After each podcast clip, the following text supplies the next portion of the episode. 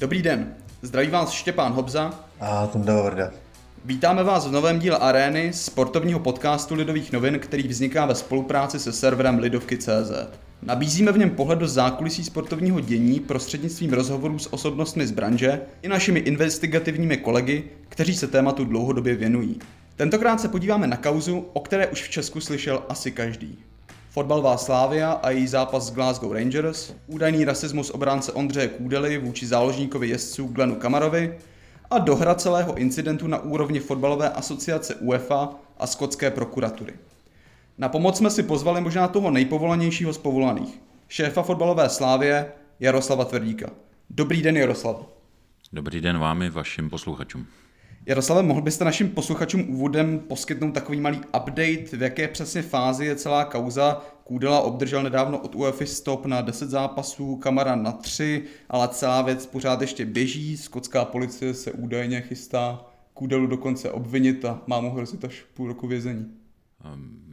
Já bych to rozdělil na řízení před UEFA a na řízení ve Skotsku orgánu činných trestním řízení. Co se týká UEFA, tak jsme v situaci, kdy disciplinární a etický výbor vydal svoje rozhodnutí. Hráč Ondřej Kůdela byl obviněn nebo byl shledán vinným za rasismu. Obdržel za to stop na 10 zápasů v soutěžích pořádaných UEFA. V této chvíli je situace taková, že my jsme, nebo respektive klub včera měl možnost, klub a advokáti Ondřeje Kůdely, tak měli možnost nahlédnout do spisu. Byl nám včera zpřístupněn spis a čekáme na písemné odůvodnění ze strany inspektora a etické a disciplinární komise UEFA. Ve chvíli, kdy přijde, tak pro klub už takto situace je taková, že klub už v současné době v řízení nefiguruje. Řízení je dneska vedeno s Ondřejem Kůdelou. Klub Ondrovi poskytuje podporu v tomto řízení, pomohlo mu sehnat advokáty, zastupuje ho pan René Čenčala, jeden z nejzkušenějších českých právníků a arbitrů v oblasti sportovního práva. Hradíme mu náklady advokátního řízení nebo advokátní kanceláře v tomto právním sporu. Po obdržení odůvodnění bude mít hráč se svým právníkem možnost do 3 dnů se odvolat, do 5 dnů potom následně bude moct doplnit do toho odvolání potřebné argumenty. To má ta lhůta začne běžet od okamžiku, kdy nám bude doručeno to rozhodnutí nebo to odůvodnění. Původně jsme čekali, že to bude vlastně už v tomto týdnu. Standardní doba, podle mých informací, zhruba 14 dnů. Zřejmě díky tomu, co se děje kolem projektu Superligy, tak možná dneska UEFA zaneprázdněná trošku jiným směrem a má trošku jiné problémy. Takže to odůvodnění bude možná trvat trošku díl, možná i proto, že je to složitější a nejednoznačný případ. Ale ta lhůta pro to odvolání začíná běžet okamžikem doručení, takže v zásadě není kam spěchat, nejsme v tom netrpěliví. Hráč má možnost se odvolat k odvolací komisi, to znamená, budou to rozhodovat jiní lidé než v první instanci. To šetření potom bude nebo ta odhadovaná lhůta na průběh toho šetření je zhruba 4 až 6 týdnů podle názoru našich právníků. Je to taková standardní, kdyby ten proces byla standardní procedura. Rozdíl je v tom, že na rozdíl od té první instance, tady už to má spíš charakter jakoby i soudního projednávání. To znamená, už se jedná o ústní výslechy svědků. Myslím, že to bude docela klíčové pro právního zástupce Ondřeje Kůdely, protože to, co tam hraje zásadní roli, je svědectví či nesvědectví, nikoliv samotného Kamary, ke kterému podle mě komise příliš nepřihlíží, podobně jako ke svědectví Ondřeje Kůdely. Tam je klíčová záležitost to, že ten hráč Zungu tvrdí, že to vlastně slyšel a to je asi zřejmě ten klíčový důkaz proti Ondrovi. Takže bude mít možnost advokát ho vyslechnout na ústním jednání. V případě, že odvolací komise Ondrovi nevyhoví, tak se může odvolat k mezinárodní arbitráži do Lausanne. Tam to jednání trvá z toho, co mi říkali právníci, tak trvá jednotky týdnů až po roky. Kvalifikovaný odhad, protože mě zajímá, co bude dál z pohledu klubu, tak samozřejmě jako kvalifikovaný odhad jsou nižší jednotky měsíců, že by toto řízení mělo trvat. To znamená, tohle všechno je status quo ve vztahu k UEFA. Co se týká stavu u skotské policie, tam je situace taková, že policie to šetří, ty věci konzultuje se státním zástupcem. Ta lhůta, která by teď měla být k nějakému dalšímu rozhodnutí, jestli něco stane, tak by měla být minimálně 14 dnů. Tam je důležité to, že na rozdíl od toho, co tvrdí právník pana Kůdely, právník pana Kamary, tak Ondra i Slavie plně spolupracují. Zrovna teď v pondělí poskytovali svědecké výpovědi našim advokátům v Londýně, tak poskytovali Jindřich Trpišovský nebo Simon Deli. Ten problém, a mimochodem je Ondřej Kůdela, a ten problém, který je, že po odchodu Británie z Evropské unie, tak se zdá, že je nejasné, zda před skotskou justicí je možné využít výslech cestou Microsoft Teams, to, co byl zřejmě dřív standardní právní nástroj, to znamená Ondra svědčit chce, je připraven, ale zřejmě není v této chvíli procedurálně možné zajistit jako Ondrův výslech. A ani výslechy vlastně dalších představitelů klubu, ať už hráčů, kteří byli u toho incidentu, nebo dalších relevantních osob. My věříme stále tomu, že jestliže šetření před UEFA, tak bylo v situaci, že UEFA stačí. Ten rozdíl je v tom, že UEFA stačí komfortní spokojenost, to znamená UEFA rozhodovala s nějakou mírou pravděpodobností, že se to stát mohlo, tak skotská policie podle mého názoru musí si být naprosto jistá tím, že se Ondra dopustil spáchání trestného činu pro to obvinění, takže já stále věřím tomu, že obviněn prostě nebude, takže to je asi status quo. My tady asi nechceme spekulovat o tom, co přesně Kůdela Kamarovi řekl, pravděpodobně to bylo něco nehezkého. Každopádně bychom posluchačům asi měli připomenout, že ta oficiální verze zní You're a fucking monkey, you know you are. Seš zasraná opice, víš to, že jo. Cituji. Jediným důkazem se zdá právě svědectví tohoto spoluhráče Zungu, přičemž několik odborníků na anglický jazyk upozornilo na fakt, že toto je poměrně pokročilá anglická konstrukce. Jak dobře takový důkaz prostě může obstát? Je opravdu těžké. Mimo ty dva konkrétní hráče, kteří byli v tom incidentu, tak je opravdu těžké věrohodně prokázat, co tam padlo. Ondra si stojí za svým tvrzením, klub nemá žádnou možnost prokázat opak. Je to velmi složité i v tom, že poblíž stál vlastně Simon Deli, poblíž stál Abdou Laksima, úplně nejblíž stál náš lékař doktor Černý. Ani jeden z nich to neslyšel. Když se podíváte na ten obrázek, tak to, co Ondrovi všichni vyčítají, že se vlastně zakryl pusu, stál zády k tomu hráči Zungu, šeptal mu do ucha, šeptal mu vteřinu. To znamená, byl to šepot se zakrytými úcty, to je to provinění, které já Ondrovi jako vyčítám, že se nemělo stát vůbec ten incident, ale už když ten incident takto proběhl, tak je velmi pravděpodobné, že to hráč Zungu nemohl slyšet. Odpovídá tomu i ta reakce, kde je vidět z těch zpomalených záběrů, že on reaguje až opravdu na slova potom hráče Kamary, na to, co začíná křičet, tak on to potom přebírá, také je tam vidět jakoby ten šok nebo ten úžas. Tam má podle našeho názoru, je to klíčové svědectví tohoto hráče, a UEFA se s tímhle nějak nevypořádala, ona to prostě uchopila jako věrohodné svědectví, podle nás se to svědectví předpojaté nemělo být uznáno. My jsme jinak dělali rozbory, ještě si můžu reagovat na to, co říkáte, my jsme dělali rozbory délky těch vět, frázování těch vět, máme tam dva lektory z Univerzity Karlovy, že se takto ta angličtina v Česku ani nevyučuje. Tam je důležité z toho, co já jsem pochopil, protože jeden z těch lektorů je Skot, vzdělaný člověk, který učí na Univerzitě Karlově jazyk, tak nás upozornil na to, že tohle je popěvek, který často zpívají fanoušci na stadionech. To znamená, že se to tam objevuje v části té jejich problémové fanouškovské komunity. Takže já bych si prostě troufal říct, že to je něco, co Zungu nebo Kamara mohli slyšet na těch stadionech a proto to vložili Ondrovi do úst.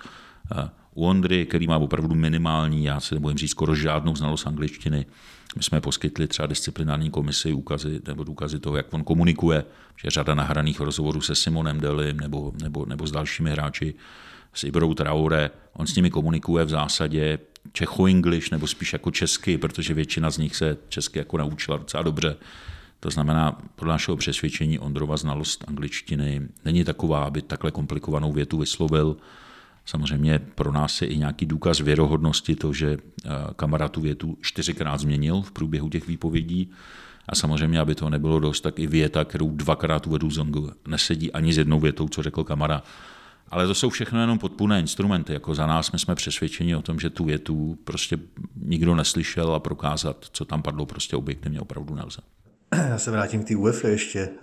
Když tady to všechno, to, co nám říkáte, jste předpokládám dali do těch spisů, do těch spoustu stran, o kterých jste mluvil, že to obsahovalo. Proč UEFA teda rozhodla tak, jak rozhodla? Protože nedává to smysl prostě. My na to zdůvodnění čekáme taky. My jsme viděli, byli jsme seznámeni vlastně v té první etapě se zprávou španělského disciplinárního inspektora. Ten závěr jeho, že to nelze prokázat, tak myslím, že jsme ji publikovali v naší tiskové zprávě. Proto my jsme vycházeli z toho, že Ondra vlastně přiznal vinu za, když to řeknu ještě, za slovní agresi a byl připraven za ní přijmout trest. Takže upřímně jsme spíš počítali s tím, že dostane exemplární trest v té části slovní agrese nebo nesportovního chování. A tam si myslím, že by ho Ondra i klub přijal, i kdyby byl exemplárního rozsahu. Za mě, já osobně třeba, a teď nechci posuzovat to, kolik dostali ostatní hráči skotských Rangers svoje tresty, tam je to samozřejmě složitější. A kdyby Ondra za ten svůj trest, když to oddělím, dostal 10 zápasů a nebyl obviněn z rasismu, tak pro mě osobně třeba by to byl krutý, tvrdý trest, ale spravedlivý, protože se Ondra neměl toho jednání dopustit. Máme problém s tím, že na rozdíl od té zprávy toho inspektora došlo k tomu, že ten 5členný podvýbor, který byl zřízen pro tento případ, v tom podvýboru pro zajímavost byli 2 němečtí delegáti, 1 rakouský, 1 španělský a 1 portugalský, tak tam bylo hlasování 5 osob a ty zřetelně dospěli k závěru odlišnému, než bylo zjištění toho inspektora. My jsme viděli spis, který byl zpřístupněn včera, v tom spise nic není nového, ale objevuje se tam informace, že něco vložil, a víme to i z veřejných tvrzení právníka pana Kamary, že bylo něco vloženo do toho souběžného disciplinárního řízení vedeného s panem Kamarou a my zatím k tomu nemáme přístup. To znamená, že se tam objevil nějaký nový důkaz, a tak to není ve spise proti panu Kůdelovi, ale je to ve spise proti panu Kamarovi a inspektoři k tomu pravděpodobně přihlíželi. My proč rozhodli tak, jak rozhodli, tak budeme vědět, teprve ve chvíli obdržíme zdůvodnění a podle toho se potom hráč a jeho advokát budou odvolávat nebo se budou rozhodovat o svém dalším postupu. Vy jste mluvil o té délce rozhodování nebo řešení toho případu, jelikož ten trest se stavuje i na mezinárodní zápasy reprezentační. Je v tuhletu chvíli dle vás nějaká šance, že by se to stihlo vyřešit před Eurem a že by Ondra vlastně si zahrál svůj životní turnaj i s ohledem na věk? Pokud přijde o Euro, tak přijde možná o vrchol kariéry reprezentační. Já si myslím, že Ondra, ať mu řekl, co mu řekl, tak je velmi potrestán za mě již v téhle chvíli. Nebojím se říct, že žije v pekle. Pro něj to je jako nesmírně těžké. On je v situaci, kdy i ten úder loktem, který dostal v tom reprezentačním zápase, mu způsobil jenom dočasnou pracovní neschopnost, ale má tu jednu přepážku, má neprůchodnou. On bude muset po sezóně na operaci. Takže i tohle si myslím, že není příliš pravděpodobně. Jeho zdravotní stav není příliš pravděpodobný v tom, že by si případně to mistrovství Evropy zahrál. Osobně se nedomnívám, že i kdyby UEFA přehodnotila to zařazení toho trestného činu, a to já bych řekl, že dneska pro Ondru úplně nejdůležitější, aby tam nebyl ten rasismus, tak si nemyslím, že dojde k nějakému zásadnímu přehodnocení výše toho trestu. Možná o 2, možná o 4 zápasy, kdyby byl zhledán, že to nebyla agrese rasistická, ale jenom jako nesportovní chování, tak on stejně bude mít díky tomu všemu, co je kolem toho, tak velmi pravděpodobně ten trest vysoký. Takže za mě pravděpodobno, že se Ondra zahraje na Euru je 0. Je to pro něj samoosobně jako obrovským trestem. Já bych se ještě krátce vrátil k té recepci ve Velké Británii. Mně se skoro zdálo, jako by ostrovní deníky psaly o úplně jiné kauze, než o které se bavíme my. Byl jste třeba konkrétně nebo někdo jiný ze Slavie kontaktován britskými médii? Zajímala je nějak podrobně vaše verze událostí? Já jsem z toho byl v šoku, protože přišlo mi, že jsme se za den na den dostali pod tsunami a už vás to jenom jakoby mele a nemáte vlastně žádnou šanci reagovat. Když se dneska už s chladnou hlavou ohlédnu, protože já jsem si musel dát pár dní mlčenlivost, abych se z toho zpamatoval, protože jsme to řešili 5 týdnů opravdu od rána do večera s 5 advokátními kancelářemi a PR-ovými poradci a bylo to strašně komplikované. Na ten klub to hrozně dopadalo, na nás všechny to dopadalo. Tak musím říct, že takové 2 symbolické věci za všechny. Překvapilo mě, že se nás obrátil The Times, poslali nám otázky k poměrně velkému rozhovoru. Mně přišlo, že toto médium historické s velkým renomé, takže vhodným pro prezentaci našeho názoru, takže jsme odpověděli na všechny položené dotazy. To bylo 2 dny před zápasem na Arsenalu. Mělo to být, bylo to úterý, mělo to přijít ve středu, nevyšlo. Pan velvyslanec Sečka dokonce na svém tweetu jednu chvilku publikoval to, že ten rozhovor vlastně vznikl a bude zveřejněn, to znamená nějaký podpůrný důkaz, že vám tady říkám pravdu, takže už ho oznámil ten rozhovor. Ve středu nevyšel, ve čtvrtek nevyšel, bylo řečeno, že si to nechají pro příležitost odvety, taky nevyšel, to znamená vůbec nebyl publikován, to znamená názor klubu, který měl mít možnost se k tomu vyjádřit na stránkách britských médií, tak prostě vůbec nebyl slyšet. A druhý takový velký šok pro mě byl, že redaktor z jedné velkých britských televizí mi vlastně v naší korespondenci tak mi dával rady, jak se mám chovat jako šéf klubu, to znamená, jeho nezajímal můj názor, jeho zajímalo, nebo dával mi doporučení, jak se mám vyjádřit. A dostává jsem radu v tom, že se můžu stát velkým, skutečně velkým mužem, velkým lídrem, průkopníkem ve své zemi, že v dané chvíli řekl mi věty, které já nezapomenu do konce života, nebo napsal mi věty, že nezapomenu do konce života, že vlastně u boje proti rasismu není objektivita a v zásadě zjednodušeně vlastně mě tlačil do rozhodnutí, že vlastně jediná možnost rozhodnutí klubu je de facto přiznat vinu.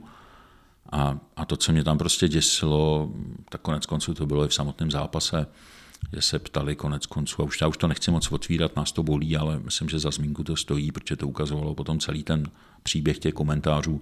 Už vlastně na trávníku se ptali našich trenérů. Myslím, že přímo trenér Gerard se ptal, jestli se nepletu, Radka Černýho, ať potvrdíme, že to naši hráči slyšeli a že se to stalo. A Radek Černý mu řekl, já po nějakém prošetření mu říkal, já vám to potvrdit nemůžu, naši hráči to prostě neslyšeli, my nevíme, co se stalo. A v tu chvíli mu Radek, ty to popíráš, jsi rasista. A to prostě bohužel ukazuje celý ten příběh od samého začátku do konce. V dané chvíli situace na západě je taková, je to pro ně hlavní nebo největší politické téma. Bylo to, ten mediální diskurs byl prostě nastaven. Mě strašně zklamalo to, že druhý den se vyjádřil skotský minister spravedlnosti, že musí být Ondra vyšetřován a potrestán, což samo o sobě jako už činí vyšetřování skotské justice velmi problematické. A pak za mě velká, nejenom Gerard, ale za mě Kenny Dalglish, velká legenda. On řekne, že se slávisti váleli, simulovali, že to byla naše taktika. Já mám prostě pocit, že ve Skotsku a v Česku se vysílal jiný zápas a fanoušci média komentují úplně jiné fotbalové utkání. My jsme zřetelně viděli něco jiného, než viděli Skoti. Je to hrozně smutný. Protože vlastně teď byl i soud v Americe s policistou, který zaklekl na Černocha a způsobil mu smrt.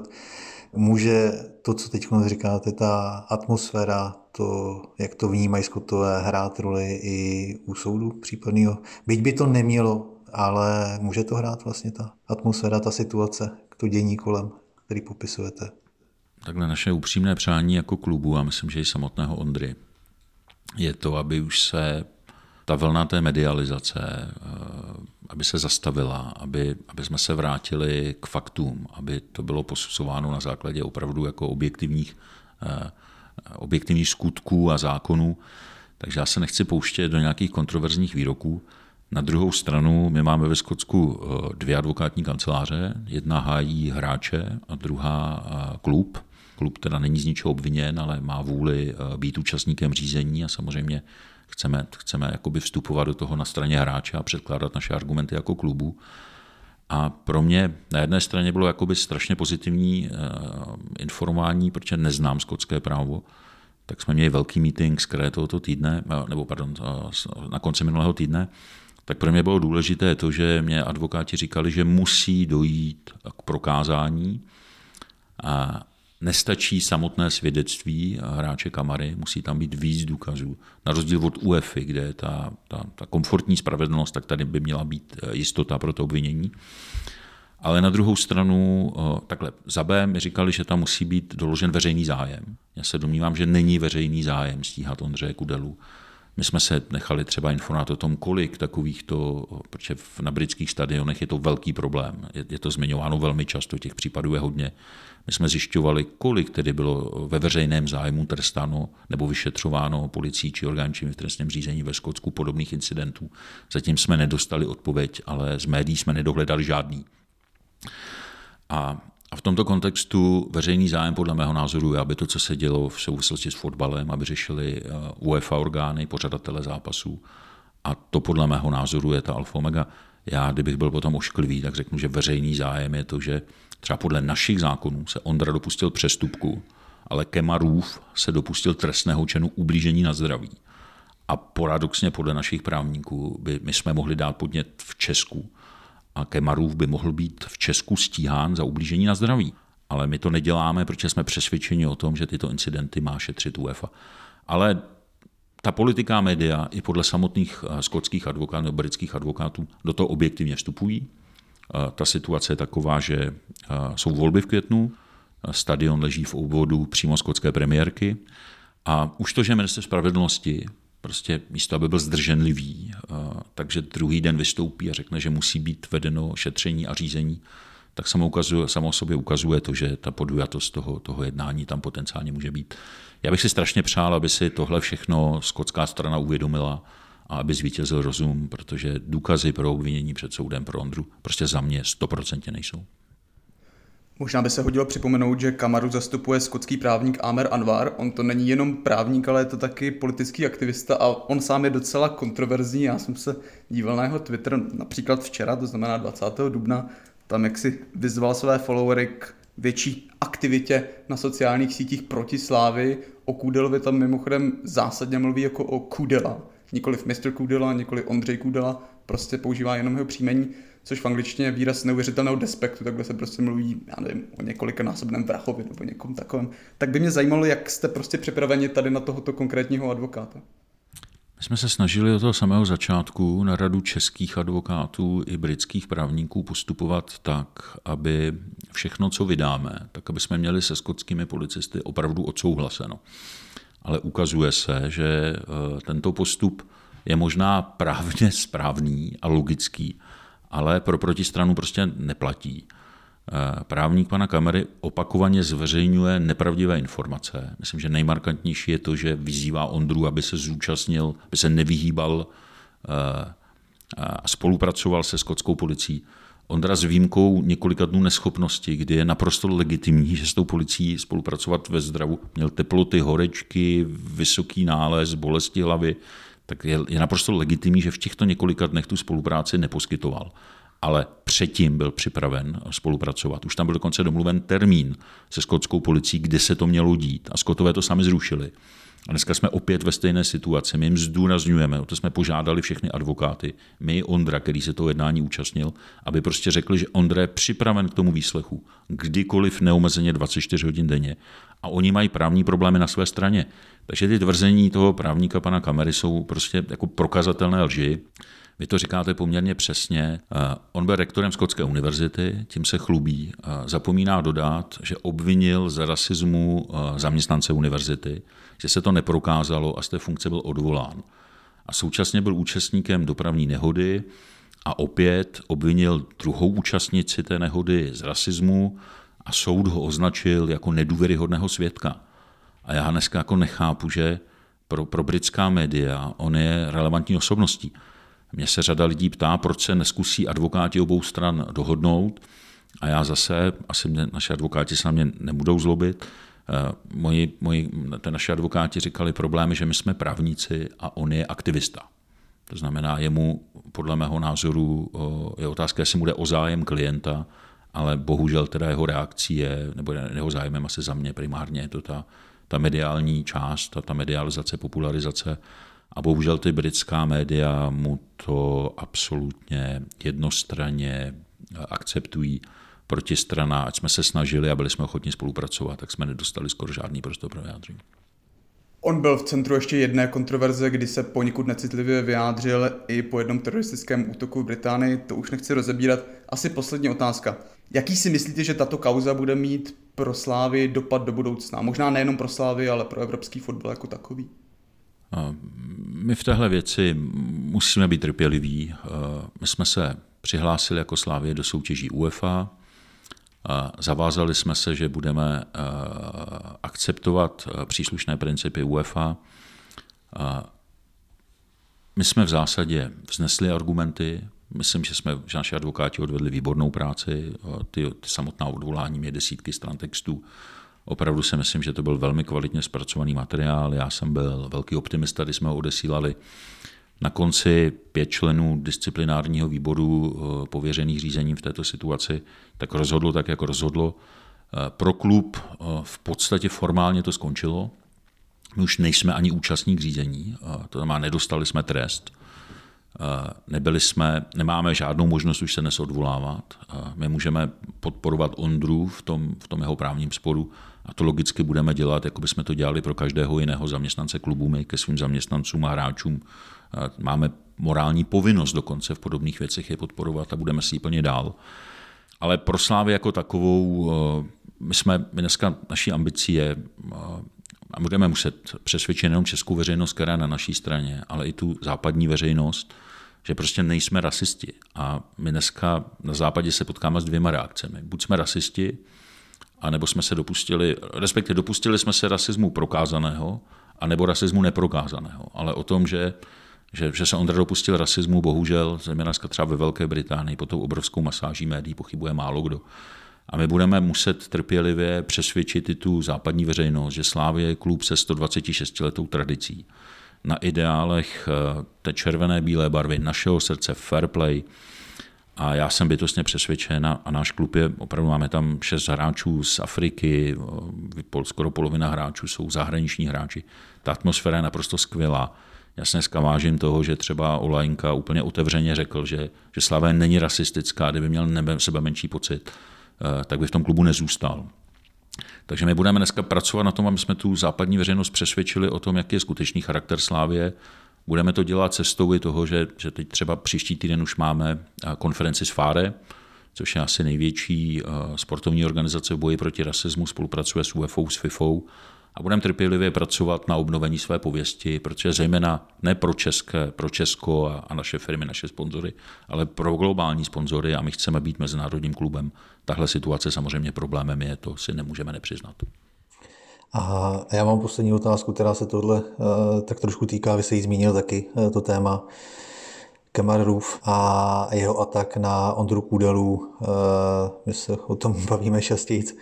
Je reálný, že by Slavie to řešila jako trestný čin, protože z toho všeho, co se vlastně v tom zápase stalo, mně osobně třeba to přijde jako to nejhrozivější.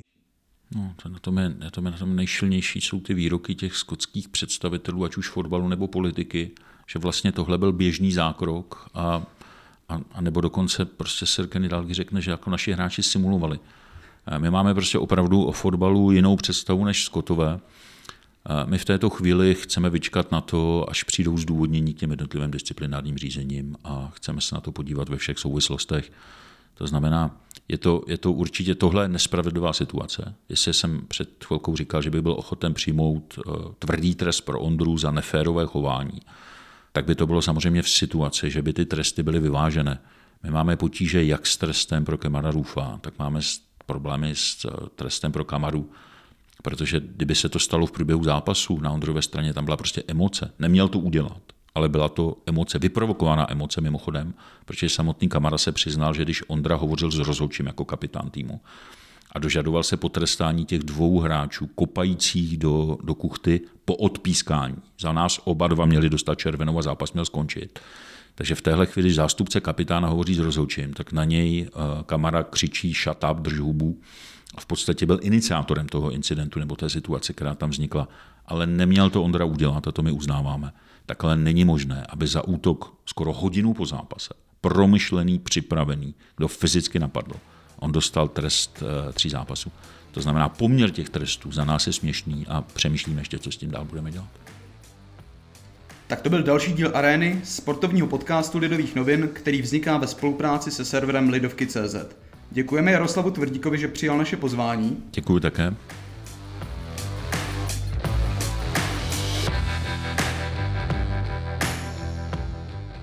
Ostatní epizody Arény i dalších našich podcastů najdete na webu Lidovky.cz nebo na platformách Spotify, Apple a Google Podcasts. Za pozornost vám děkuji a pěkný den přejí Štěpán Hobza a Tonda Varda.